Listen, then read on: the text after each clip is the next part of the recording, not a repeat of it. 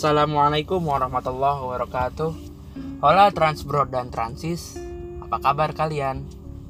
Semoga kalian dalam keadaan sehat walafiat Amin. Tetap jaga kesehatan selalu ya Amin.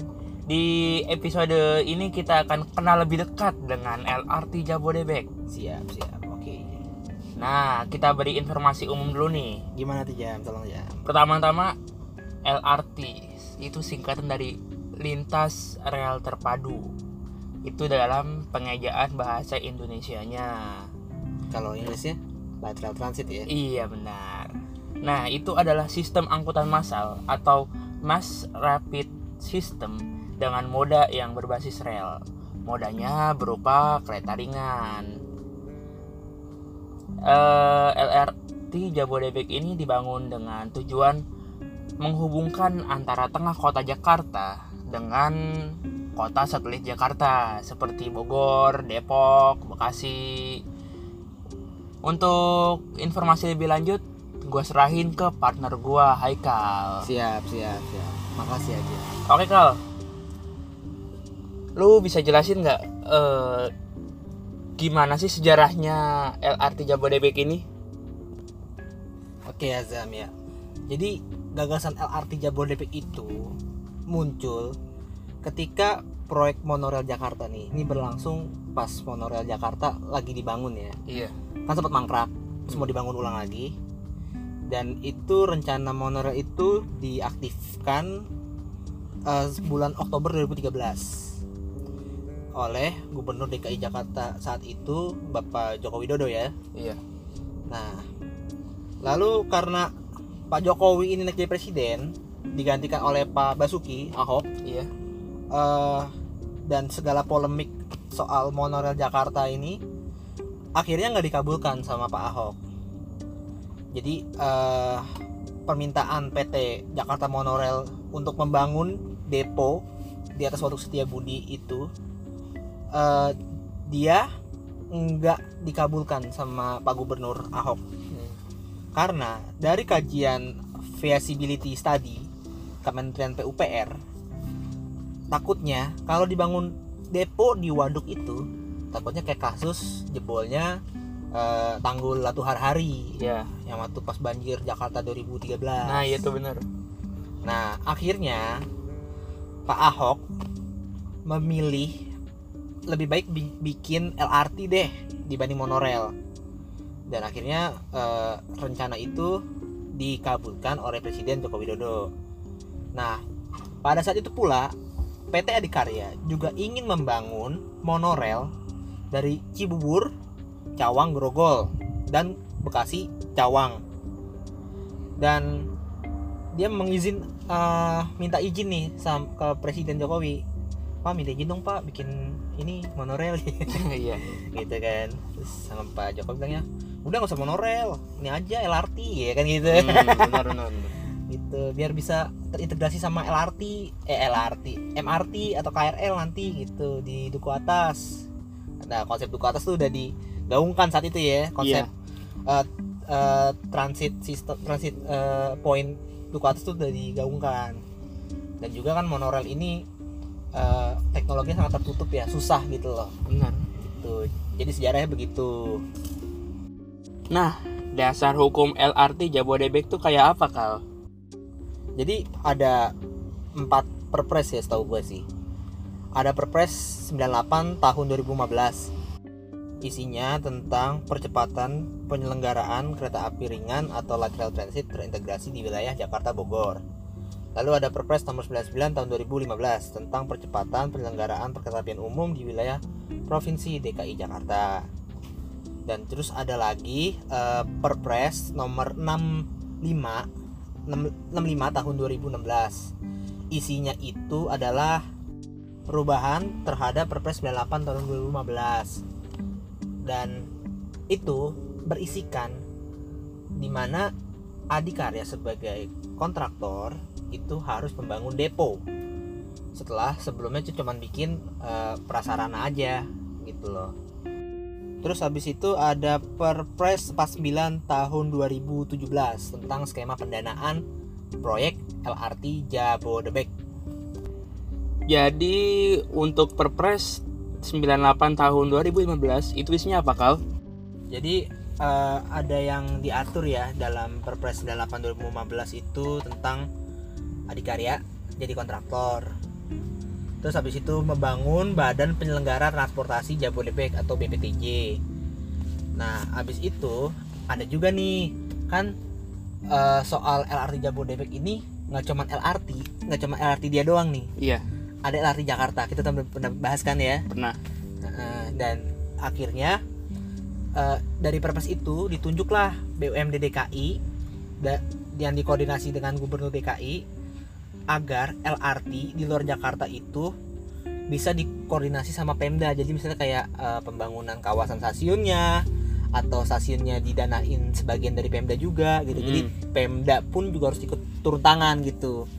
Nah kan kalau LRT Jabodebek ini punya negara, Iya benar. Heeh. Nah, LRT Jakarta tuh punyanya si Jakarta ya, Iya. BUMD gitu. Ini beda ini, biar nggak pada salah paham dan jalurnya itu beda, nggak pernah bisa nyambung. Tadi kan lu bilang Perpres 49 tahun 2017 ya. Nah, tentang pendanaan, skema Iya. pendanaan. Betul betul. Nah, itu skemanya kayak gimana sih, Kal? Skema pendanaannya itu kerjasama antar BUMN. Jadi ada perjanjian kredit dari sindikasi perbankan ke operator untuk sarana, lalu habis itu ke kontraktor untuk prasarana. Kontraktor si adikarya ya. Iya. Nah, habis itu eh, si adikarya itu nggak cuma prasarana doang, kayak pekerjaan sipil, pekerjaan track work atau pekerjaan rel, persinyalan, depo. Total-total sih biaya 3 33,3 T setahu gue sih. Gede juga ya. Nah, operatornya siapa, Kal? Operatornya tuh dari PT KAI. Nah, kalau keretanya, transit kereta tuh dari PT Inka. Proudly Wih. Indonesian dong, buat Indonesia. Bangga gue. Bangga banget lah. Heeh. Dan bentukannya tuh kayak LRT Palembang. Model-modelnya sama kayaknya ya. Iya, cuma beda warna. Ini warna Iya. merah sama hitam. Kalau Palembang putih. Putih biru. Heeh. Oh iya, BTW untuk kantor LRT itu di Juanda nggak sih? Kan bareng KAI. Oh, enggak, dia di stasiun Gondang dia. Waduh. Kok bisa beda. Nah, nah itu gue juga nggak tahu tuh kemungkinan tuh bakal pindah atau enggak tuh. Oh iya, Kal. Boleh nggak sih kita kulik-kulik sedikit soal keretanya? Iya iya. iya. Kalau nggak salah mirip mirip mirip sama Palembang kan? Ya iya sih mirip, cuman ada perbedaan juga yang lumayan signifikan. Apa tuh Kal jelasin? Jadi tren satu transit uh, LRT Jabodebek ini 6 rangkaian. Kalau Palembang kan 3. Iya. Kayak MRT 6 Iya. gitu. SF6. Lalu kapasitasnya nih kalau normal 740 orang. Mm-mm. Kalau padat 1308 orang. uh, approximately. Itu dalam satu transit ya. Nah, nanti total-total transit dalam yang sekarang lagi dibangun ini Iya. nanti ada 31 transit gitu. Tapi kalau sekarang cuma baru 4. Baru 4 doang. Baru empat. Nah, konfigurasinya itu ada 174 duduk, 174 orang untuk duduk maksudnya. Lalu 566 untuk diri. Nah, kalau penuh kan ya mungkin bisa lu tambahin aja lah gitu. Iya. Dan untuk desain bodi keretanya nih ya. Dia punya lebar eh, 200 2650 mm dengan tinggi 3600 mm gitu. Nih kan tadi dari mulai keretanya, habis itu udah semuanya udah modern. Iya. Nah, sistem pengoperasiannya tuh kayak gimana kal? Eh, pengoperasiannya ya. Iya. Jadi si LRT ini punya traksi listrik eh, 750 volt Iya. direct current DC. Terus eh, range traksinya saat operasi itu bisa 550 hingga 950 volt DC. Iya. Eh, kecepatan kereta ini bisa melaju eh, kalau by design ya 90 km per jam. Tapi maksimalnya pas saat operasi nih Mm-mm. itu digeber 80 km per jam. Tapi itu tergantung, tergantung karena dia kan eh, kontrol sistemnya langsung dari pusat Iya, kontrol ya. Langsung. Mm-mm. Itu juga nanti diatur misal kayak ada yang rel yang gongsol gitu tuh diatur eh, itunya range kecepatannya bisa jadi 20 bisa 40 ya macam-macam lah gitu Iya. Wah, ternyata sudah diatur juga ya kereta-keretanya, habis itu pengoperasiannya. bener Nah, kalau boleh tahu teknologi yang diadaptasi LRT Jabodebek itu kayak gimana sih, Kal? oke eh, teknologinya ya pertama dia pakai U-shape girder Iya. U-shape girder itu diadaptasi dari eh, Sistra Prancis. Kenapa dipilihnya itu? Karena desainnya ramping. Dapat menyesuaikan ketersediaan lahan di Jakarta gitu. Mm-mm. jadi nggak nggak gimana ya nggak mubazir lah kalau bahasa kasarnya. Gitu. Iya, iya. terus eh nih kita harus bangga loh. Kenapa tuh? LRT Jabodebek ini punya eh lintasan dengan U-shape girder terpanjang ketiga di dunia Ketiga. ketiga pertama tuh Dubai Metro Iya, Dubai. Heeh. terus habis itu kedua tuh kalau nggak salah di Shanghai gue lupa apa namanya gitu ya terus ada teknologi lead rubber bearing atau LRB itu untuk menyangga sambungan girder kalau lagi ada gempa gitu. Jadi ada kayak seismic detektornya gitulah itu ntar bakal ngaruh ke rel ke Mhm. struktur sama ke kereta gitu. Ngasih ada informasi eh emergency gitu. Masuk ke control system. Ya itu canggih banget lah gue nggak tahu gimana. Keren, keren. nah untuk persinyalan nih mirip mirip mirip kayak MRT gue rasa. Dia pakai persinyalan moving block di mana jarak antar kereta itu bisa lebih rapet gitu karena pengendaliannya langsung dari control system yang ada di depo. Mm-mm. gitu. Dan persinyalan ini persinyalan kereta ini eh, LRT Jabodebek bekerja sama sama Siemens Jerman. Wah. pastinya kan? Siemens. iya Siemens. Wah, itu, pastinya kan itu. gila keren. Heeh, gila nggak tuh? Terus kehebatannya nih dalam satu petak bisa diisi 2 sampai 3 kereta. Nah kecepatannya juga diatur gitu sama kontrol sistem larinya kan gitu terus habis itu eh, ada PSD juga terus kalau bentuk tiket tiket gate-nya kayak komputer lain gitu lah Iya, iya. yang di kiri ya kalau ngetep harus di kiri kan Iya kiri. Eh, Heeh. kiri kanan. kiri kalau kalau TJ kanan yang buat ngetep tau gue gitu sih Oh iya. lupa lupa ingat gue lupa lupa, lupa ingat terus untuk eh pengendara pengendaraan ininya ya eh, keretanya tuh pakai GOA 3 Grade of Automation 3 di mana nggak ada masinis. Terus ada kereta masinis. jalan dan berhenti itu diatur kontrol sistem yang di depo. Lalu ada train attendant untuk mengendalikan kereta pas lagi darurat kalau ada emergency gitu. Nah ini dia lebih canggih daripada MRT coy. Us. Buka pintu buka tutup pintu yang di PSD atau yang di kereta Ya. itu kontrol sistem juga yang ngatur.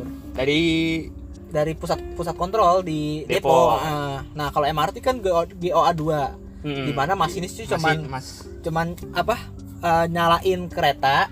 Iya, nah apa masukin tuas untuk jalan tapi jalan tetap dari kontrol sistem ya. Benar. nah sama buka tutup pintu. Nah dia udah udah lebih di atasnya lah gitu. Wah, lebih canggih ya. Tapi walaupun dia nggak ada masinis setahu gua tuh masih ada bangku masinis gitu Buat apa itu? ya tadi itu yang kalau ada darurat Oh, gitu emergency. Kalau MRT Malaysia nggak ada beneran bener-bener tok tuh di atas lagi tuh GO4 gitu nanti Oh. kita bisa jelasin lagi lah soal Iya. itu terus ada lagi soal sandwich panel di mana desain stasiun tuh futuristik. Wah, jadi lebih katanya lebih ramah lingkungan dan bahan bak bahan bakunya juga ramah lingkungan gitu sih Tapi kalau gua lihat di tol Jagorawi keretanya mondar mandir. Heeh. Nah, itu pakai masinis nggak sih? Eh, enggak Enggak. eh enggak iya iyalah Oh, oke. dia pakai masinis dan untuk saat ini saat uji coba lintasan ini nih Iya. itu dia kenapa pakai masinis karena masih manual jadi Oh. keretanya itu bisa di jalan manual sebenarnya gitu dan juga eh, ya itu kan cuma buat itu ya apa eh, uji coba lintasan ya gitu. Jadi pakai masinis begitu jam. Nah, yang paling penting nih, rute LRT itu ke mana aja? Eh, rute LRT ya berdasarkan Perpres 98 2015 nih rutenya tuh uh, dibagi dua fase nih. Eh pengerjaan LRT ini dibagi dua fase. Mm-mm. fase satu itu rutenya ada Cibubur Cawang Eh, jaraknya 14,9 km Lalu, eh, dengan bentuk atap stasiun warna biru. Mm-mm. terus Cawang Duku Atas 10,5 km atap, stasiunnya warna gold. Wis. terus habis itu lintas Bekasi Timur Cawang 17,9 km kurang lebih. Atap stasiunnya warna hijau gitu. Jadi ada ada itulah tiap-tiap lintas tuh punya ciri khas atap yang beda-beda gitu Oh. nanti untuk fase 2 nya eh, ada dari sambungan Duku Atas ke Senayan Iya. lewat eh, tiang-tiang monorel yang lama itu Oh. Lalu habis itu dari Palmerah Grogol. Lalu Cibubur ke Bogor, Bogor Barang Siang gitu. Jauh banget kan ya? Jauh banget tuh. Iya. Nah, pola operasinya untuk fase satu ini gimana tuh kal? Eh dia tuh sama kayak ini ya. Jalur Bogor sama jalur Bekasinya komuter lain ya, Iya. gitu red line dan blue line ya. Iya. Jadi tuh eh bakal ketemu di Cawang nih keduanya. Lalu Cawang Duku atas itu di- diisi oleh dua line sama kayak Manggarai ke Jakarta Kota gitu kan. Iya, Nah, kayak gitu. Jadi nih untuk rute Cibubur ke Duku atas itu waktu tempuhnya it, eh, 39 menit dengan jarak 26 kilometeran dengan headway 6 menit. Lalu untuk lintas Bekasi Timur Duku atas waktu tempuhnya itu 45 menit dengan jarak 30 kilometeran. Headway-nya 6 menit. Nah, untuk Cawang Duku atas headway itu 3 menit. Jadi itu kayak selang-seling gitu loh. 3 menit jalur ke Cibubur, Iya. 3 menit lagi ke Bekasi, Iya. 3 menit lagi Cibubur, 3 menit lagi Bekasi kayak gitu. Berarti, Kayak komuter lain kan? Iya. Iya kayak gitu kan? berarti dari setiap lintas Hmm. mempunyai jarak tempuh yang kurang dari satu jam dong. Oh iya tadi kan udah dikasih tahu tuh. Iya. Heeh. Nah kalau rush hour itu bisa 1,5 eh, menit di Cawang Duku atas ya. Iya. Tapi itu juga kalau trendsetnya nambah gitu. Jadi Iya. bisa di lebih rapat lagi. Kan tadi pakai moving block udah lebih rapat lagi. Nah, untuk jumlah stasiun nih yang sekarang udah dibangun berapa kal? Ada 18. Gue sebutin ya. Iya. Haja Mukti. Ciracas. Iya. Kampung Rambutan. Taman Mini. Jatimulya. Bekasi Barat. Cikunir 2. Cikunir 1. Jati Bening Baru. Halim, Cawang, Ciliwung, Cikoko, Pancoran, Kuningan, Rasuna Said, Setiabudi dan Duku Atas. Nah, lalu untuk fase 2 nih, gue kasih tahu nih, gue bocorin ya. Iya. Eh, kemungkinan ya ada Hasyun Karet. Gua rasa sih gitu. Lalu yang udah fix sih Hmm. Palmerah, Tomang, Grogol, GBK, Senayan. Terus untuk perpanjangan ke Bogor itu ada Cibinong, Sentul, Sentul City, Bogor Barang Siang. Untuk deponya ada berapa kal? Eh, untuk saat ini satu. Enggak Di- untuk ke depannya. Oh, total-total dua katanya. Wah di mana aja tuh? Nah, saat ini kan baru di Jatimulya nih. Nanti yang untuk keduanya ada di Bogor. Katanya sih Ciawi, gue kurang tahu juga sih nanti gimana gitu. Oh, iya. Nunggu aja dah yang fix-fixnya lah. Iya iya. deh. Nah, gue kasih tahu nih fasilitas di area depo tuh ada pusat kontrol buat Ah. kereta. Nah, ada jalur stabling kereta untuk parkir. Iya. setuju. Nah, terus ada gedung perawatan kereta eh, apa? Gedung depo lah. Terus abis itu hebatnya nih ya, Iya. Depo Jatimulya ini jadi depo kereta pertama di Indonesia yang non balas. Jadi nggak pakai batu kerikil. Full. Ha-ha, full pakai slab track. Slab track tuh kayak Ya, yang beton itu lah. tuh, ha, beton, ha, gitu. Nah asik gue udah gak sabar udah pengen naik. Iya sama lah. Sekarang progresnya udah berapa? Progres pengerjaannya kal? Eh, per September ini ya kemarin gue baca kisaran 75 persenan lah. 75 76 persenan lah. Ini total semua lintas ya. Iya. yang ada tiga lintas tadi kan tuh. Mm-mm. nah itu semuanya tuh udah 75 sampai 76 persen per September ini. Ya 25 persen lagi sih ya kan? Iya kita Nah, tunggu aja dah. yoi. Oke, sekarang kita bahas soal keteknikan nih Kal. siap gue suka nih kayak gini. Pandangan lu terhadap eh, keteknisan sipil dari LRT Jabodetabek itu gimana? Jabodebek. Eh, konstruksi ya? Iya. Jadi ini eh, sejarah soal pembangunan itu berawal di 9 September 2015 groundbreakingnya. Iya. Posisinya di area Taman Mini setahu gue ini. Seingat gue seingat gue lalu rata-rata tuh di- dibangun di pinggiran tol dalam kota Jagorawi eh, terus habis itu Japek karena kan mengingat eh, volume kendaraan dari Jagorawi dan Japek tuh tinggi banget ada sekitar 65 persenan lah ke atas. Orang pakai mobil ke Jakarta lewat tol itu kedua tol itu. Nah dia pakai jalur pinggir tol itu udah ngantongin izin yaitu izin Kementerian PUPR eh, nomor TN titik 13 titik 03 iya. Strip MN garis miring 408 LRT itu mesti bangun struktur layang di atas 9 hingga 12 meter di atas permukaan tanah gitu eh, isi syaratnya gitu ya. Lalu tadi dijelasin kan jenis girder U-shape girder. Iya. Yang tadi udah jelasin tadi pokoknya kan? Nah per 24 Agustus 2020 itu semua girder sudah tersambung seluruh lintas di fase 1 dan girder terakhir itu di duku atas. Kemarin ada seremonialnya sudah. Kalau MRT tuh girder terakhir tuh di dekat Hotel Mercure Lebak Bulus tau gue bahas MRT sih? Terus yang seru nih yang seru. Ya. banyak banget long span atau jembatan bentang panjang gua sebutin boleh nggak nih? Iya sebutin aja beberin ke kita. Iya nih biar pada tahu nih ya. Pertama long span kali Bekasi. Long span kali Ciliwung. Long span interchange tol Cikunir. Iya. Long span Cililitan. Long span Menara Saidah stasiun Cawang. Long span Jalan Bypass Cawang Uki. Eh, itu pertemuan dua line tuh antara Cibubur sama apa namanya eh, Bekasi. Iya bekasi. Terus habis itu ada long span eh, Jor Cipayung di Kampung Rambutan itu. Hmm. terus ada long span Kuningan. Ada juga long span Duku Atas. Nah untuk long span Kuningan nih sangat spesial bagi gua. Kenapa tuh kal? Dan spesialnya bagi kita semua sih sebenarnya. Dia dapat rekor dunia dan rekor muri. Mantap gak tuh? Mantap dengan status eh, struktur jembatan kereta api lengkung dengan struktur beton terpanjang di dunia.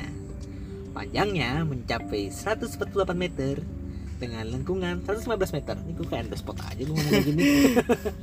Nah itu semua tuh berkat eh, rancangan insinyur Indonesia loh.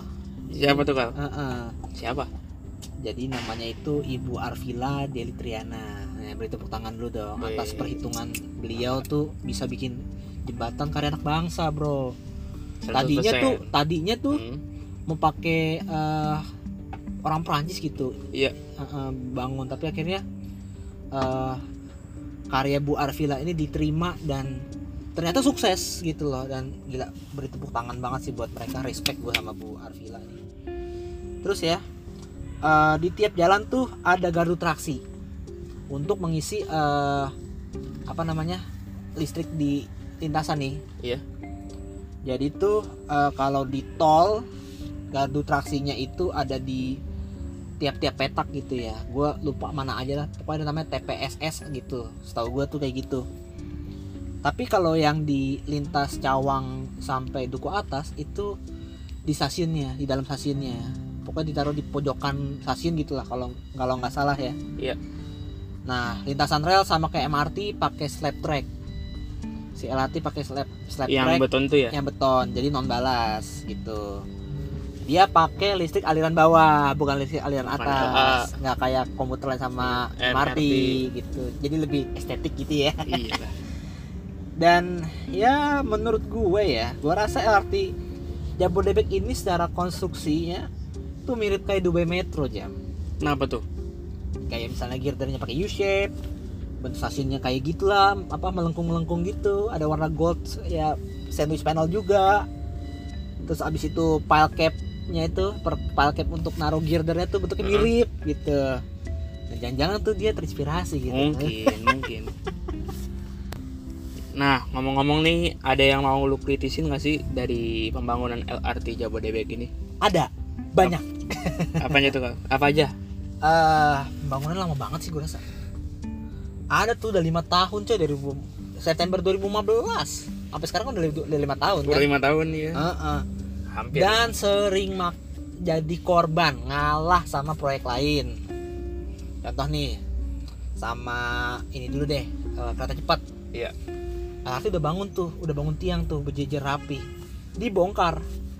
Dibongkar sama si kereta cepat Iya. karena kereta cepat mau bikin tunnel di situ di Jatiwaringin tuh.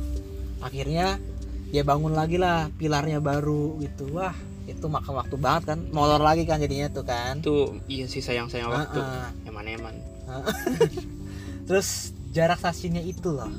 Kejauhan. Ya mungkin ke depannya ya atau ada warga mendesak gitu woi apa kejauhan nih gue kurang bisa mengakses cepet eh, untuk sampai kantor gitu kan. Nah apalagi kan Iya. rel itu kan lebih cepet daripada bis Bener, gitu lah daripada pakai jalan. Nah kalau depannya sih gue rasa ya ya mudah-mudahan ada desakan dari warga tuh untuk ditambah. Apalagi kan ya apa sih namanya tanah ada pinggir tol aman gitu kan. Nggak terlalu nggak terlalu makan gusur gitu loh. Nah ya gua rasa kayak misalnya di lintas Cibubur nih ya bisa nyambah 3 sampai 4 kali ya kayak misalnya tuh di stasiun eh, Uki mungkin deket Uki itu di stasiun. Mungkin. terus abis itu di Cilitan abis eh, sebelum Taman Mini tuh. Terus di Ciracas ke Harjamukti ini nih jauh banget kan jauh banget parah gila. Tuh bisa dibikin kayak stasiun Cibubur sesuai kelurahannya. Nah. Stasiun Kelapa Dua mungkin bisa dua atau tiga stasiun di situ kan. Lumayan untuk ngedongkrak orang tuh untuk naik gitu selama ini yang gue tahu daerah situ orang ngandelin cuman angkot. Setahu gue gitu. Selain angkot? Ya paling ya bis dan itu juga harus lewat jalan raya Bogor susah. Wah iya iya makanya. Nah kalau untuk kayak lintas ke Bekasi nih gua rasa sih butuh kira-kira dua stasiunan lah. Kayak misalnya di antara Bekasi Barat ke Jatimulya ini tuh ada satu stasiun lah di Unisma atau stasiun di depan inilah Metropolitan Mall bisa Hmm. nyambung kan sama Metropolitan Mall biar kayak apa Blok M Plaza gitu Terus Bener, habis bener. itu di mana ya? Petak Halim Jati Bening juga mungkin ada satu, nggak tahu juga sih eh, kira-kira bisa atau enggak. Ya setahu gue sih gitu aja paling ya. Terus gue mengkritisi soal aksesibilitas line Cibubur dan line Bekasi nih ya di pinggir tol itu dia nggak ada JPO nyebrang gitu. Sayang sekali. Wah. Jadi cuman terpaku ya ke di bawah aja gitu. Pusat titik kumpulnya tuh di bawah aja. Ya gue rasa sih juga harus ada akses ke seberang tol lah gitu. Biar orang tuh kan ya lu tau sendiri loh, Indonesia mager jalan dan juga nggak ngongkos gitu kan. Wah deket rumah gua nih. Langsung aja naik gitu nggak iya sih? Ya, tinggal eh, nyebrang aja. Tinggal nyebrang aja tuh kutuk kutuk udah aman lah gitu. Enak kan terus habis itu ada lagi oh ya nih gue mau ngasih tahu nih ya. Eh ini tadi di konstruksi gue lupa ngasih tahu nih. Kenapa ada long span duku atas sih? Kan kayaknya ya tinggal lurus-lurus aja gitu nggak usah pakai long span. Iya. ternyata Hmm. di bawah itu ada basement. Basement punya gedung landmark. Nah kalau lu begali gitu ya itu kan basement ambrol gitu nggak sih? Ya, dan jebol itu juga ngaruh ke pem- kepemilikan tanah gitu meskipun jalan punya pemerintah tapi kan tanah di bawah basement Tanah punya iya. si landmark gitu ya, daripada ribet-ribet gue bikin aja long span gitu nyebrangin gitu sama ini gue mengkritisi lagi soal kenapa sih nggak dibangun stasiun tendean gitu ya? itu kan eh, bisa langsung nyambung ke koridor 13 TJ 13 nih Ya. tapi gue pikir-pikir ya di situ ada hotel Mercure kalau nggak ada hotel Mercure mungkin bisa dan di situ tuh nanjak untuk belok ke kuningan tuh nanjak Hmm. dan patah belokannya kan. Yang Longspan Kuningan itu yang karya Bu Arvila itu. Nah ya gimana ya? Menurut gua sih alangkah lebih baik ya kita kalau mau nyambung TJ ya. Iya. baiknya itu ya ini aja sih. Kita ngandelin kayak di stasiun Pancoran stasiun Cikoko stasiun Ciliwung kayak misalkan ada 13F tuh lewatin stasiun eh, Cikoko Ciliwung sama Pancoran tuh bisa lah langsung dikonekin gitu ke LRT gitu. Bisa, bisa. terus 13B kan sampai Pancoran Barat gitu. Nah, itu kan langsung nyambung sebelahnya sama stasiun LRT Pancoran gitu. Ya mungkin iya. ngandelin anak ngandelin anak koridor TJ 13 aja lah gitulah terus ya oh ya gue juga ini sih ngakritisin Longspan Cikunir ini lagi-lagi konstruksi ya Iya. itu tuh bagi gue ya terlihat dalam tanda kutip gagal. Kenapa tuh? Gagal karena gini sebenarnya tuh eh, untuk itu mah udah presisi ya. Udah presisi gitu. Jadi eh, di mana di mana si longspan ini dibangun tuh finishnya tuh udah pas gini. Tetapi kan gue bilang tadi tuh sebelumnya si LRT tukang ngalah sama kon- sama iya tukang sama apa proyek lain dia ngalah sama tol layang kan nih? Nah si ada eh, rem dari Jati Asih Jor ke tol layang itu tuh sebenarnya tuh nggak apa-apa. Cuma kalau kita bikin long span itu kalau misalnya eh, kendaraan lewat jeduk aja. Nabrak tuh nah beton. juga. Akhirnya disanggah lah tuh sama tiang baru. Hmm. terus dibikinlah yang sisaan ke finishnya itu yang seharusnya buat finishnya long span itu iya. Oke U-shape girder jadi ya kendaraan di bawah aman gitu. Ya, emang ada-ada aja sih ngalahnya itu. Terus ini soal petak setia budi ke duku atas tuh ya. Awalnya sih gue bertanya kenapa sih pas belok ke duku atas tuh nggak pakai long span aja gitu? Nah pas gua cari data-datanya nih ternyata tanahnya labil bro. Tanahnya labil karena di situ ada DAS daerah aliran sungai. Sungai iya. Kali Cideng gitu. Nah, daripada apa ya? Pas di bor gitu makan wak makan biaya dan takutnya ambrol gitu ya. Dibelokin lah. Pa- pakai bikinnya kayak bentukan eh, pier portal. Jadi tiangnya bentuk portal gitu ngang ngangkang gitu lah. Mm. gitu bahasa bahasa awamnya ngangkang gitu. Ya, jadi akhirnya dibuat begitu. Ya, itu aja sih paling yang gua kritisi sih jam. Kalau menurut lu gimana? Gua juga ada sih kal yang mau dikritisin kayak ya mudah-mudahan pas uji publik itu jangan sampai kayak LRT Palembang Kenapa tuh? pas uji publik mogok Oh iya inget banget iya kan Inget tuh langsung orang pada trauma. Terus iya terus. kan kasihan yang kalau pas evakuasi Heeh. mana tinggi banget kan benar benar. semoga sih ya protokol daruratnya bisa diketati Ah, setuju setuju. Eh, apalagi kan lintas layang dan pakai LAB Ah iya benar benar. kalau misalnya amit-amit terjadi ya Iya iya. penumpang turun ke rel kan itu bahaya kesetrum Iya, itu benar-benar. Itu. Kalau- Kalau apa? Tiba-tiba nih evakuasi nih. Orang turun aja tuh ke rel gitu, jebret aja kesetrum ya Allah, kasihan banget kan. makanya Dan orang juga tinggi liatnya gitu kan, malah parapetnya tuh uh, cuma kayak railing pegangan doang gitu, nggak kayak MRT gitu kan. Tinggi se sekit tinggi parapetnya tuh 2 meter kalau uh, si MRT terus kayak misalnya yang terbuat dari beton Iya, kalau ini kan cuman kayak besi doang, pegangan kayak handle railing gitu doang Mm-mm. gitu. Bener juga sih jam.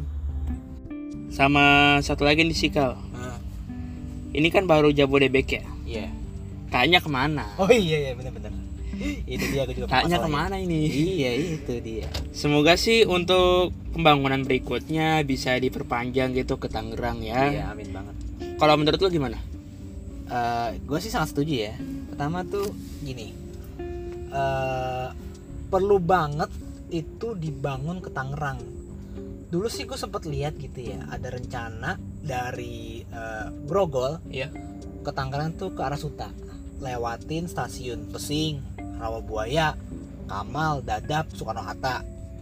Cuma nih, gue nggak tahu nih fixnya ntar gimana gitu, karena eh, perpresnya yang 98 itu 98 2015 itu cuma pakai grogol cuma gue sempet lihat kayak ada fotonya tuh sampai Suta gitu. Dari grogol ke Suta.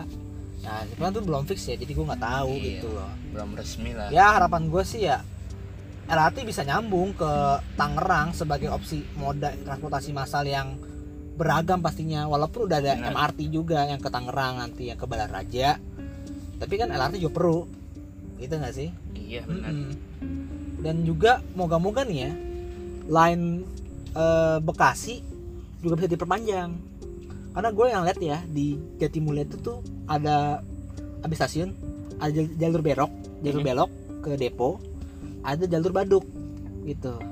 Nah gue harap di jalur baduk itu diterusin sampai ke Cikarang tuh kalau bisa kalau bisa ya nih. nggak bisa. Gue sempet ya mikir-mikir ya kalau ke Cikarang tuh lewatnya gini jam. Eh, Tambun nih interchange Tambun dia langsung ngambil ke eh, samping Kalimalang Cibitung terus Jab- bisa sampai Jababeka lah atau di eh, apa Stadion Wibawa Mukti gitu. Mm-mm. sama gue juga berharap gini eh, untuk line ke Bogor ya? Ya. itu gue harap sih bisa banyak cabang-cabang atau branch ya. Kayak misalnya dari Harja Mukti itu gue berharap banget dibangun cabangan ke Cilengsi. Cilengsi. Karena eh, di situ tuh rame rame banget orang yang kerja di Jakarta gitu. Bobotnya gede banget. Ya gue harap sih ke situ. Atau juga ya misalnya dibangun eh, outer loop lah gitu. Outer, Outer loop, loop. Bodebek gitu lah. Karena kan kita nggak cuman ke tengah kota doang. Ada orang yang bekerja ya dari misalnya Tangerang ke Bekasi atau Tangerang ke Depok itu kan nggak halus Ke- lewat Jakarta iya, gitu. benar-benar. Mm. sama ya mungkin eh, ada juga eh, cabangan ke Sentul City gitu. Atau ke daerah eh, mana sih? Parung eh Parung lagi Bubulak kali ya nggak tahu sih. Terus juga gue pernah denger soal katanya LRT Jabodebek mau dipanjangin sampai puncak. Hmm, nggak. Nggak mungkin. Nggak. Berat bos. Medannya berat. Ya kalau pas kalau dimentokin ke puncak ya paling sampai gadok doang atau Ciawi ya kan sih. Emang mau sampai puncak sampai mana? Ya ngapain banget mau belah gunung lu ini kan kereta kereta perkotaan bukan kereta cepat. Kereta biasa aja muter Sukabumi nah itu dia orang ke Cianjur harus muter Cikabu Sukabumi kan? Nggak bisa langsung dari puncak gitu bener. Ya mudah-mudahan sih ya nikmatin aja lah perkembangannya. Benar itu gimana? Dan ini nih semoga nih kan katanya beroperasinya 2021 nih.